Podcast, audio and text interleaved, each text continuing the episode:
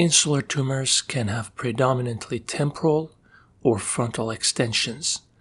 In this case, I'm reviewing the case of a young lady who presented with seizures and was diagnosed with primarily a temporal tumor extending into the insula.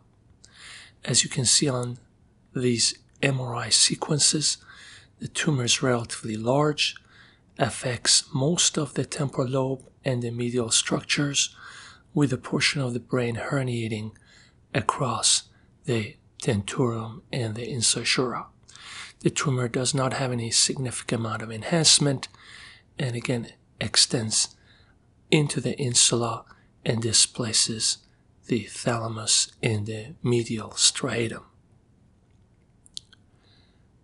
The resection was conducted via a right frontotemporal craniotomy before we proceed with a review of the events in the operation. I would like to review the principles for removal of the tumors adjacent to the medial structures in patients who suffer from epilepsy. The principal decision making process depends on the location of the dominant hippocampus. Most of the patients are right handed, and therefore the left hippocampus is dominant. For tumors that are contained or confined within the lateral temporal lobe neocortex and come in close proximity of the non dominant hippocampus, and also lead to seizures, I remove both the tumor and the non-affected hippocampus. In this patient, both the hippocampus and the lateral temporal lobe is affected, and therefore both structures will be removed. However, in the patient whose tumor ends just about here and the hippocampus is unaffected, the tumor and the non-affected hippocampus will be removed. This decision making process is different if the dominant hippocampus involved in verbal memory is involved or the tumor comes in close proximity of the dominant hippocampus. If the tumor is non contiguous with the dominant hippocampus but comes in a very close proximity of the hippocampus, I only remove the tumor but preserve the dominant hippocampus. For those tumors that affect and infiltrate the dominant hippocampus, preoperative neuropsychological evaluation determines if resection of the dominant hippocampus is indicated. If the patient does not suffer from any dysfunction in his or her verbal memory, removal of the dominant hippocampus is cautioned, as this procedure can lead to disabling dysfunction in memory. Let's go ahead and discuss the nuance of technique for removal of this large tumor. Obviously, the affected neocortex will be removed up to the posterior end of the lateral aspect of the tumor, and an anterior to posterior trajectory will be utilized to be able to remove the tumor and obviously enter the ventricle. Entering the ventricle defines the margins and the borders of resection and orients the surgeon regarding achieving adequate resection posteriorly.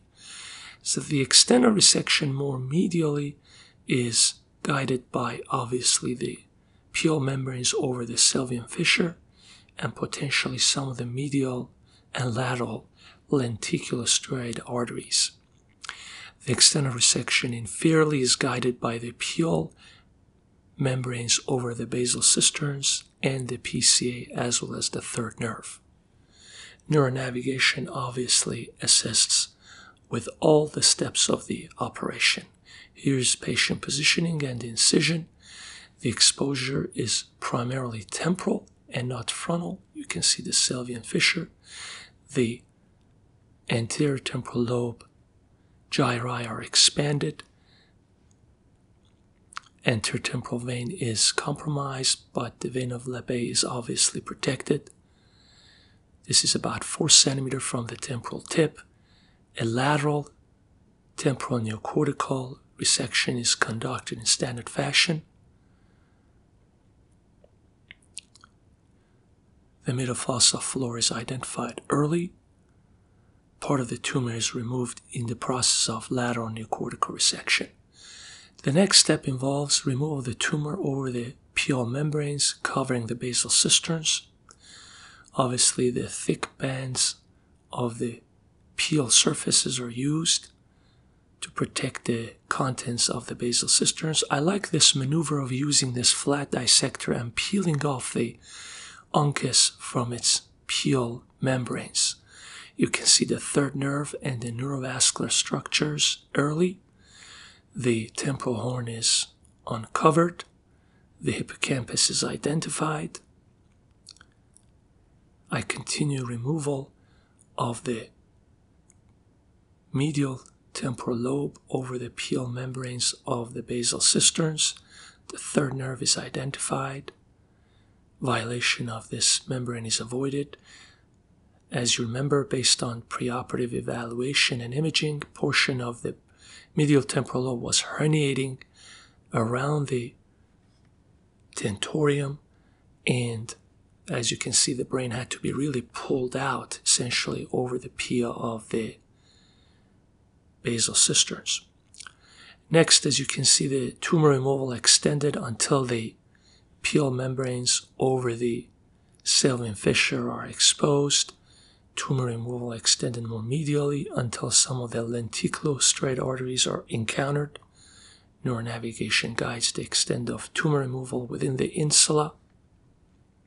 Postoperative MRI demonstrates desirable resection of the tumor with only minimal residual T2 signal change. The final pathology in this patient was consistent with a grade 2 oligodendroglioma. Thank you.